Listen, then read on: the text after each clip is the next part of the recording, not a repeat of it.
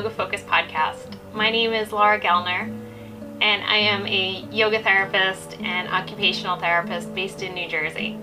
I created the Yoga Focus podcast as a way to talk about the tools and techniques of yoga and to see how we can use those techniques to create a greater sense of focus and clarity within our life.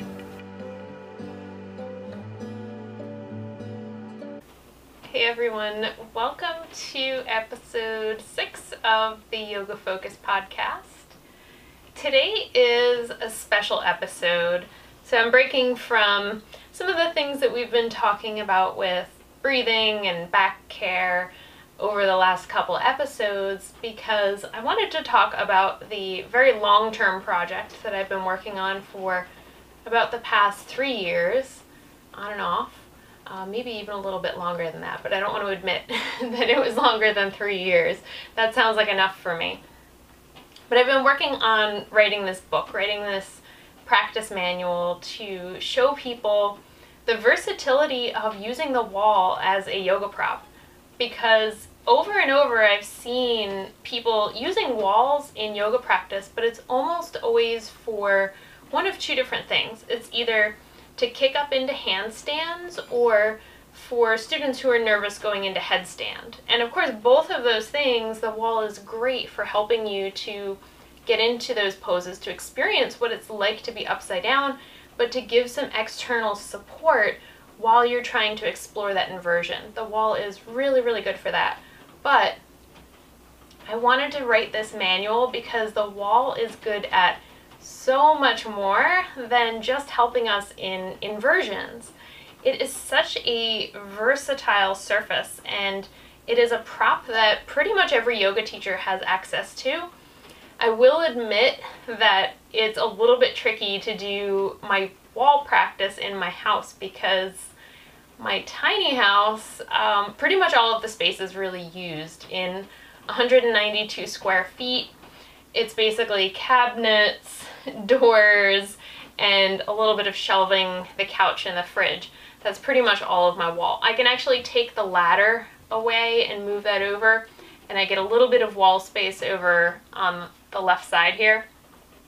That's where I will usually do some of my wall stuff. But other than that, I have to go to the studio because that efficient use of space doesn't make for a lot of open free wall space.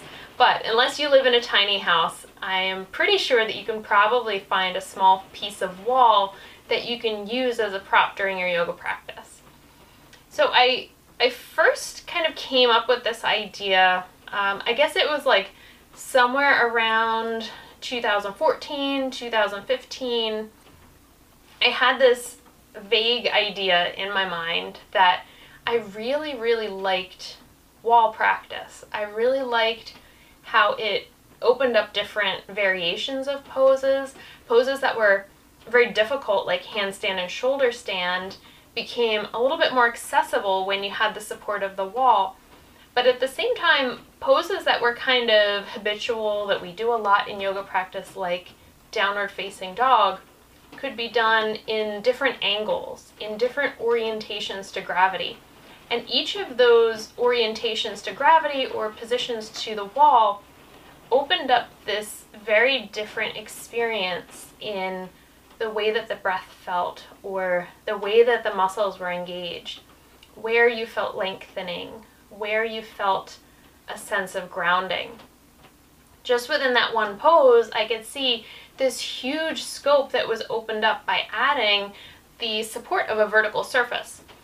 So then I started looking at other poses. How could we take other poses and experience them in different orientations to gravity from different angles? How did that open up the way that we could understand what was happening in the posture? How did that help us to understand where our body was in space or what our alignment was instead of having to look in a mirror to figure that out? the wall gives this very interesting, gentle feedback, especially if you just stand with your back against a wall. I do this very often at work with my patients who maybe don't have the greatest posture, or myself after I've been on the computer for too long, which is most days. Just standing with your back against the wall without trying to change anything, noticing where are the spaces or how much space is there between my shoulders and the wall, or maybe your head and the wall. How much space is between the lumbar spine, the lower back, and the wall. That's the first step of self awareness, of understanding where your body's default position is, and taking into account what was I doing during the day? What has had an impact on the way that my body is aligning itself right now? Because I know for sure with myself, if I've been in the car for a really long time or if I've been doing a ton of work on my laptop, my posture is very different than if I just did a three hour yoga workshop, right? There's going to be this hangover of whatever you did having this impact on your body. And it helps to just notice because once we become aware of it, we're going to then try to implement things that are going to help to bring us back into balance, bring us back into that healthier alignment. With creating yoga therapy at the wall, this was a very long and very bumpy road. Basically, when I came up with this idea that I wanted to write this manual, I had zero experience with publication or formatting a book, creating the content for a book, organizing myself, doing the photography, any of those things. I had zero experience with any of those things. And I just kind of told myself, well, you feel really pulled to create a cohesive body of knowledge related to doing therapeutic practice using a wall. So I'll just kind of figure it out as I go along. How hard could it be? very hard. The answer to that is very hard. Um, so anyway, I just started with this binder, loose leaf paper. I would write down sequences. I would try to divide things into categories. What was an inversion that I like to practice at the wall? What was the restorative poses that I like to practice at the wall? And I tried to start to organize myself that way. Just handwritten stick figures as I usually do. And I spent a few months doing that. I carried that binder around with me anytime I had free time in between my day job or my teaching schedule, I would pull that binder out and I would work on it. I ended up with this kind of crazy, scattered group of poses that originally I think I was going to try to do like 15 chapters, and then at one point that expanded to like 25 chapters. And at that point, still did not really grasp the process that was going to be involved in writing, doing the photography, and formatting this so that it would be feasible to print it without it being excessively expensive, hopefully in a color format. Those were all kind of things that I had to figure out later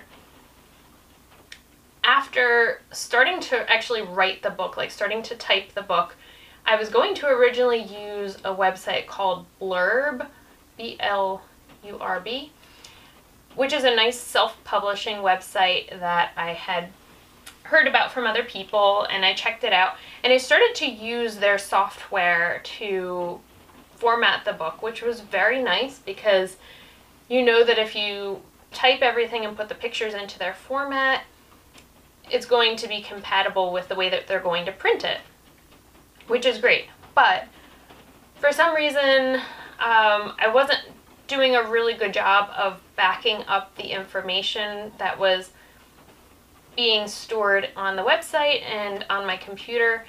And at some point during that process, our computer crashed and I lost about six months of like focused progress on typing and mostly mostly typing, not a ton of pictures, some pictures, but um, six months of pretty hard work was lost, and it was really frustrating.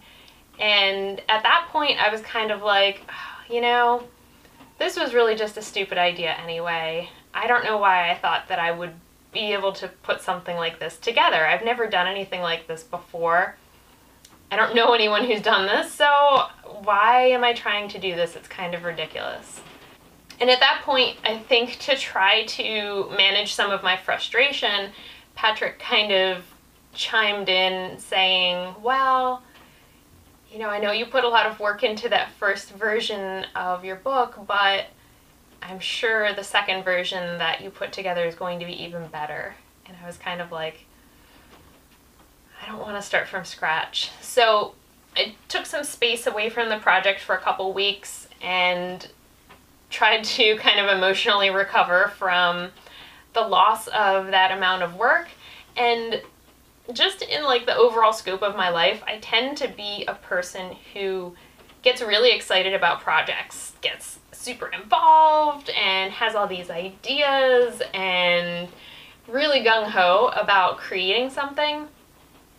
And then somewhere along the process of putting in the work and the time and the effort, being pulled in different directions by just life, my job, my teaching schedule, family stuff. There's always all these things kind of pulling you away from what you're trying to accomplish. My enthusiasm and my drive to finish that project usually starts to wane at a certain point and I kind of fizzle out. So I've always thought of myself as being somebody who is good at starting projects, good at coming up with ideas, good at planning, really good at dreaming because I have that vata composition, but not really good at finishing and completing because I don't have a lot of pitta. I don't have a lot of that fiery element in me that gets really driven and determined to finish but one of my goals for this year, for 2019, has been to get better at finishing the things that I started. But I feel like that is really going to help me to move in the right direction with my career and my personal development. Being able to finish things, that's kind of important. If you start lots of projects and don't finish them, you don't really have a lot to show for your effort and your energy. So this was one project that I decided I had to really dig deep and find that motivation to keep going even when I didn't want to work on it. I felt that drive that I still needed to put that effort forward. Sometimes I really enjoyed working on the project, sometimes it was really fun and exciting, but there were a lot of times over the course of those three years where I feel like I stalled and either had to take a step back, had to take a break, had to like mentally space myself from it, or I was forced to do that because of family or work obligations. Um, sometimes we were traveling, and that would kind of cause me to take a longer break. Or um, a couple times I started to get really bad carpal tunnel symptoms because I was spending like, oh, excessive amounts of time editing pictures, typing, revising, just like absurd amounts of time on the computer, which was not good for my hands and I started to get symptoms of carpal tunnel. And thankfully, the therapist in me was like, okay, you really need to step away from the laptop right now. Like, you need to go do something else because you are getting a repetitive strain injury from writing a book about therapeutic yoga, which is really uh, kind of funny and ironic, but uh, very real doesn't matter what you're writing about and how much time you're spending on the computer for whatever reason, it's going to take a toll. So even though this was for something that in the end would be really helpful and healthy, the process of getting there uh, was really putting a strain on my body. After I kind of gave myself some emotional space to recover from losing that first draft of the book, that was when I went back and looked at my handwritten notes and kind of realized that I I wasn't being organized enough. I wasn't being focused enough. This was really a point in my life where I started to hold on to that word focus because I was starting to see that when I scatter my energy, that's when I don't finish projects. It's when I can gather that energy and point it in the right direction. That's when I would be able to make that transition from being somebody who's really good at starting things to somebody who is also good at finishing those things. I took a really hard look at my notes and realized that the volume of what I wanted to try to fit into this book was just absurdly ambitious and probably not going to create something that had a cohesive message. So I started to reorganize the chapters and came up with the 12 chapters that ended up going into the book and having to weed some things out, which was extremely difficult because I wanted to put everything in there. But realistically, and in terms of being able to publish this, I knew that I had to keep the page count down, especially if I wanted to print in color. So I made the hard decisions, picked out the topics, and outlined the topics so that the book would have a good flow from focusing on why yoga at the wall is so interesting and useful to how we warm up the body, not just physically, but increasing our awareness, creating that strong connection with self study and understanding how our yoga practice impacts our body, and then going through the different parts of the body. I broke up the chapters into core, upper body, lower body, spinal column, and then going through a cooling process of down regulation. And I think that chapter, chapter 12, cooling down at the wall, might be my favorite chapter in the book. It's a hard choice, but that chapter probably my favorite because it talks about some of the really specific things about being able to down regulate your nervous system, to be able to settle, just because I see that as being one of the biggest things that people struggle with nowadays is understanding that you can learn strategies and tools that will help you to manage your nervous system. That's where that self regulation component comes in. But before we can self regulate, before we can direct our nervous system in the direction that we want it to go, we have to have a good understanding of us as individuals and how we respond to different sensory input different breathing exercises, different asana practices. But all of that kind of comes together in the warm up chapter and the cool down chapter in the scope of what creates balance within our body.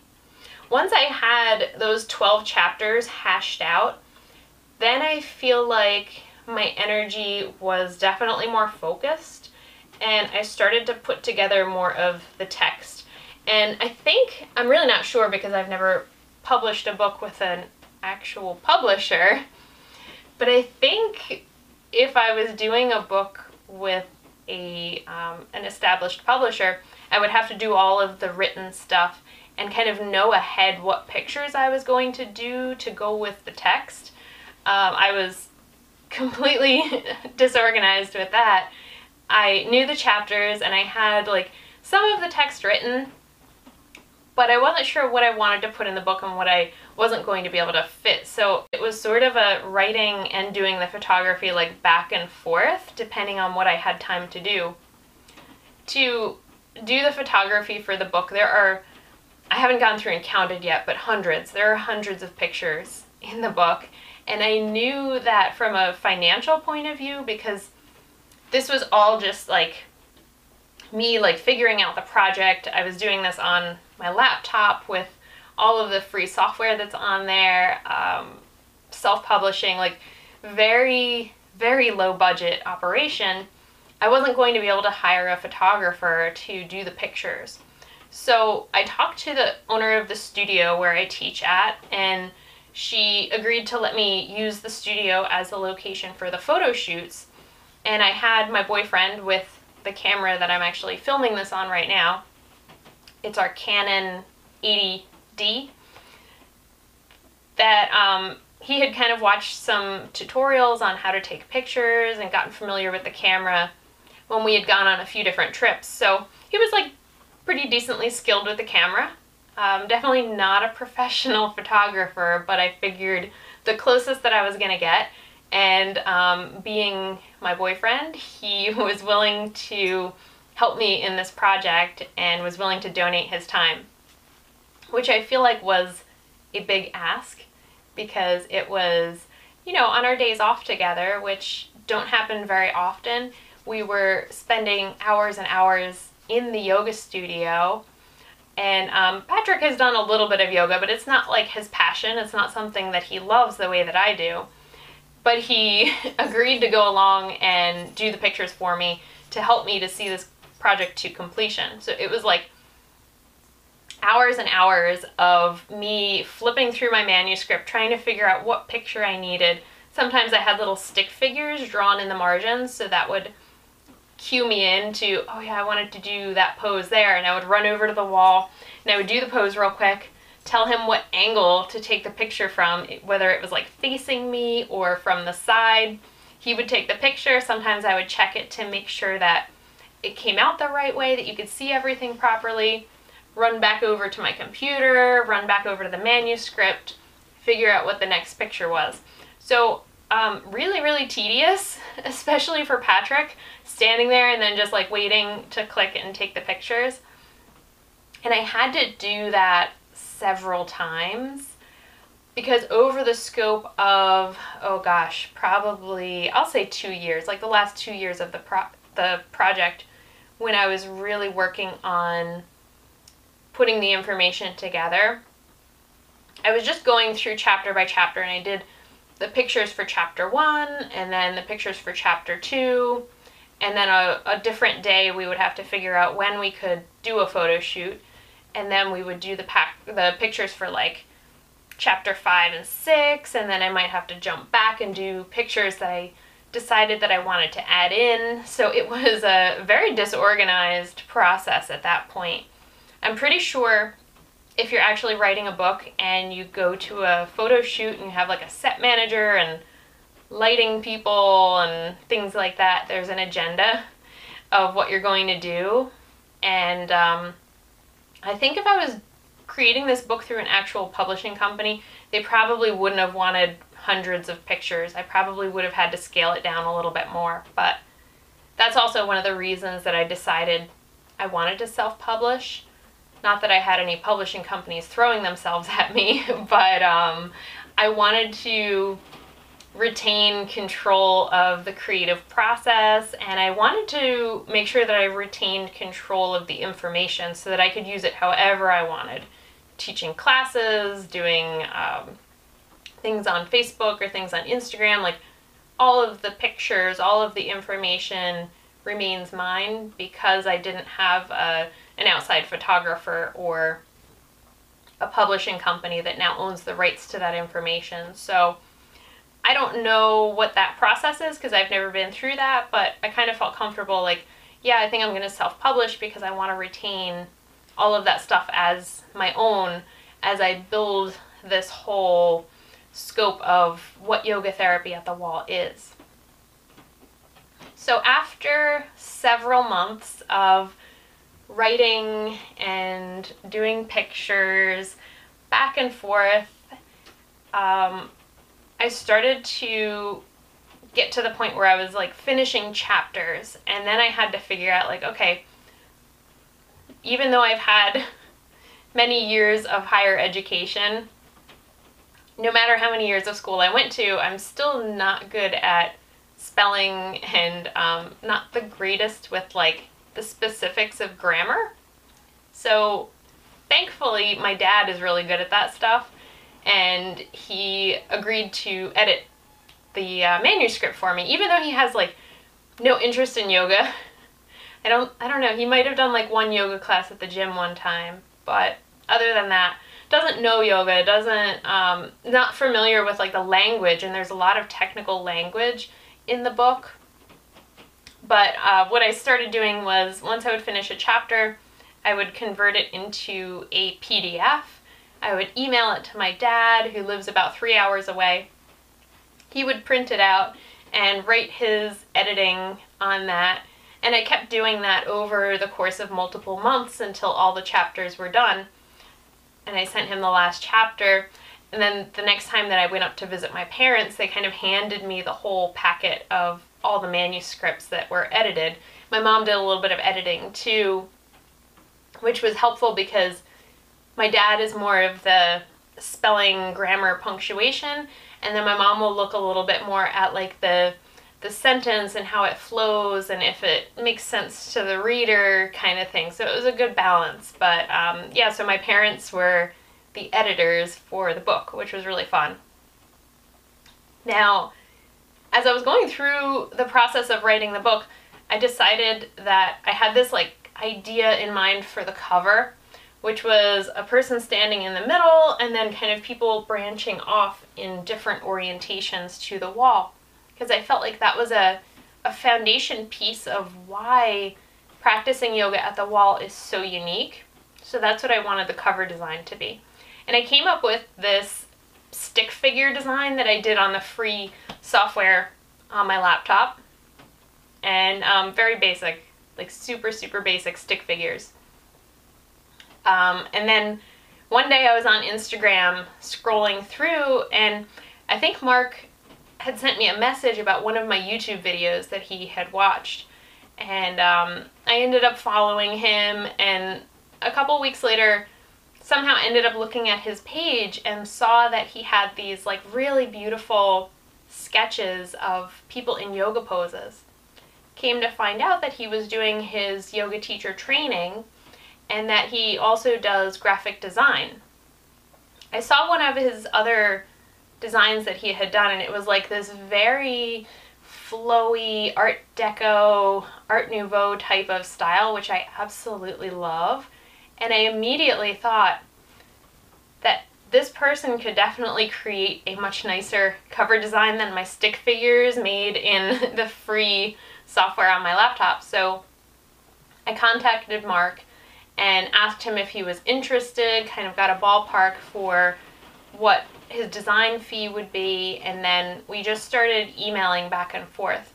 I'm actually not even sure where he lives. I think it's North Carolina, um, but I'm in New Jersey, so there was no face-to-face consultation. It was just like me emailing him stuff, him emailing me back design pictures, and then me like putting notes on it, what I liked, what I wanted to change and just back and forth like that until we came up with a finished product, which was such an interesting process. And I think since social media came out, I've kind of had this weird relationship with social media where I don't like it, but at the same time, I think that was one of the things that has happened that really helped me to see the power of social media to connect people who otherwise would not have had any contact with each other.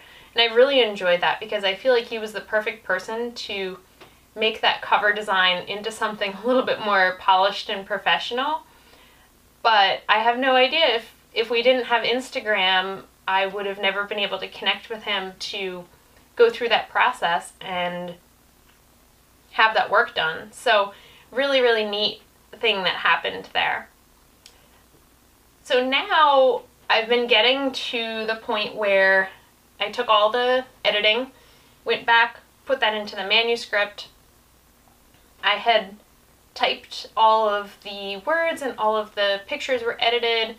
Lots and lots of arrows, lots and lots of lines showing directions of movement and effort. That was one of the most time consuming things of this whole project was editing the pictures, but after everything was kind of put together, I had to go back and finish the formatting process. And this was one of the spots where frustration was definitely something that I was struggling with because I was writing this document in pages, the free like word processing that comes on the Apple laptop, which is not meant for writing a book, by the way.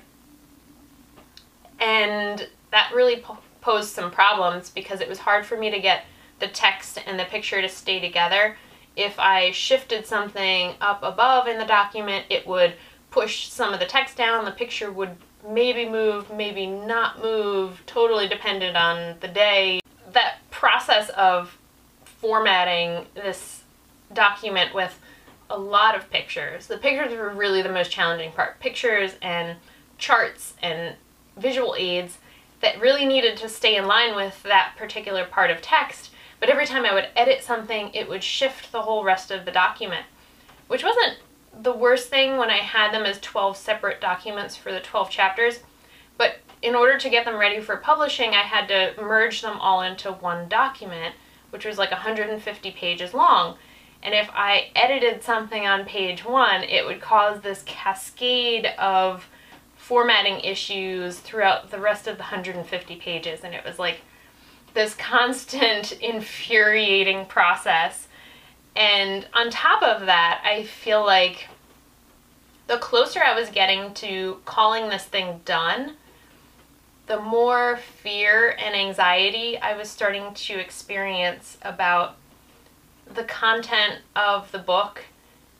Kind of having these thoughts of, well, is anybody going to really be interested in this? Does anyone want to learn about the wall?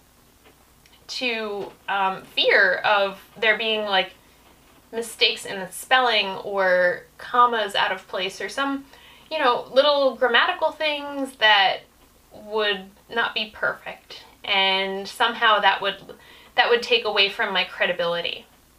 Um, lots of lots of little things related to being a perfectionist, which I thought that I had kind of dealt with and done work on and gotten past.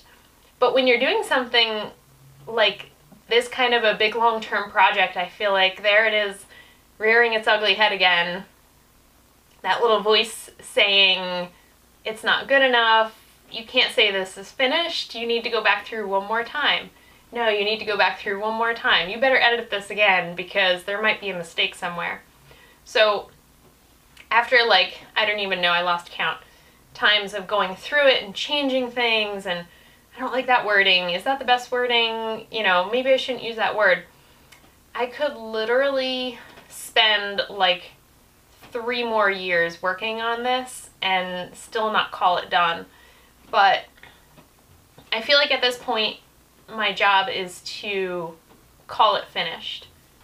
The hard part really being um, coming to terms with the fact that, yeah, there might be some little errors here and there, and I pretty much guarantee that once I've printed the final product and I flip through it, I'm gonna see something and I'm gonna be like, oh, I should have moved that picture. I should have done this. I should have done that. And I'll I'll have notes to put into the next edition. I keep telling myself, well, I'll do another edition.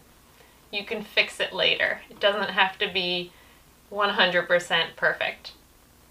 And it's probably stuff that I would notice that somebody flipping through the book wouldn't think about. It's just that I've been spending so many hours painstakingly organizing everything that it's uh, something that would jump out to me. But I really feel like at this point I've put in so much work and there's so much important information in the book that I want to get to the point where I can put aside that inner critic and let go of that underlying perfectionism and just say, this is good this is finished and it's okay if there's some little minor flaw in there. It doesn't ruin the whole final product. And that has been harder than I expected because I think I was working for so long to get to that point where it's done. But I think when I get to that point of it being tangible instead of being something that's been on my laptop for three years, having something physical that I can hold and look at, I'm hoping that I'll be able to feel some pride about the amount of work and effort and passion that I put into this and accept it even if it's not 100% perfect. So that has been my very long journey in the production of yoga therapy at the wall. And soon I should be posting information about how you can get a copy of it, whether you want a physical printed copy, or I'm also going to do a um, PDF download if you prefer to have things in an electronic version. I totally understand that. So I want to be able to offer both of those. And I'll definitely be doing a lot of things on my Instagram about some of the wall techniques. I already have a pretty substantial collection of videos on my YouTube channel talking about a lot of the stuff that's in the book. So if you want to see if it's something that you would find interesting or something that would specifically apply to the students that you work with, go onto my YouTube channel and see those videos because it gives you a really good idea of some of the content of the chapters. And one of the oh, Redford's getting restless. One of the distribution outlets that I'm planning on using, not sure if I'm going to use Amazon or not. I have to kind of figure that out if it's going to work. But I'm definitely going to put this on an Etsy store. So the name of the Etsy store is Healthy Focus by Laura G. And I'll have the option to get the physical printed book or to download the PDF version, whichever one you feel like will work the best for you. Thank you so much for listening to this rambling, complex story about how I have worked through some of the, the challenges and the pitfalls of creating this body of work. And I hope that if you are thinking about publishing something, I hope that my mistakes will help you to find a smoother path in your journey to publish the information and get it out there so that other teachers can use it. Definitely, if you have a specialty or if you have an area that you feel like is really strongly pulling your attention, I encourage you to put that together into some sort of a manual, some sort of a booklet that you can share with other yoga teachers because that process really adds to the depth and the diversity of the body of knowledge that we have in yoga. All of that helps. So I wish you luck on creating your future projects. Thank you so much for watching.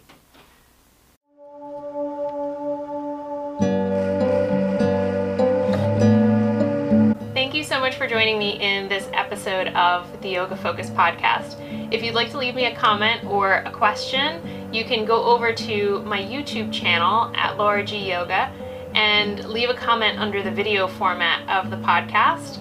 Or you can go onto my Instagram, which is also at Laura G Yoga, and leave me a question or send me a direct message on there. If you want to ask a question for a future podcast topic, go over to the Anchor app on your phone and you'll have an option on there to send me a voice message and you might be featured in a future episode.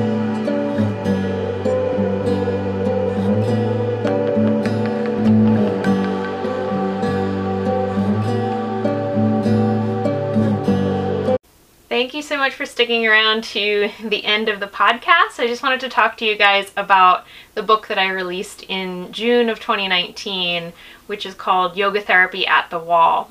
I've worked on this book for the past three years to create all of the pictures and all of the information in here. It's 162 pages and it's a full color manual. The chapters are broken down by body parts that we focus on, using the wall to help us learn about different movement patterns and how to change some of the yoga postures to have a specific therapeutic focus.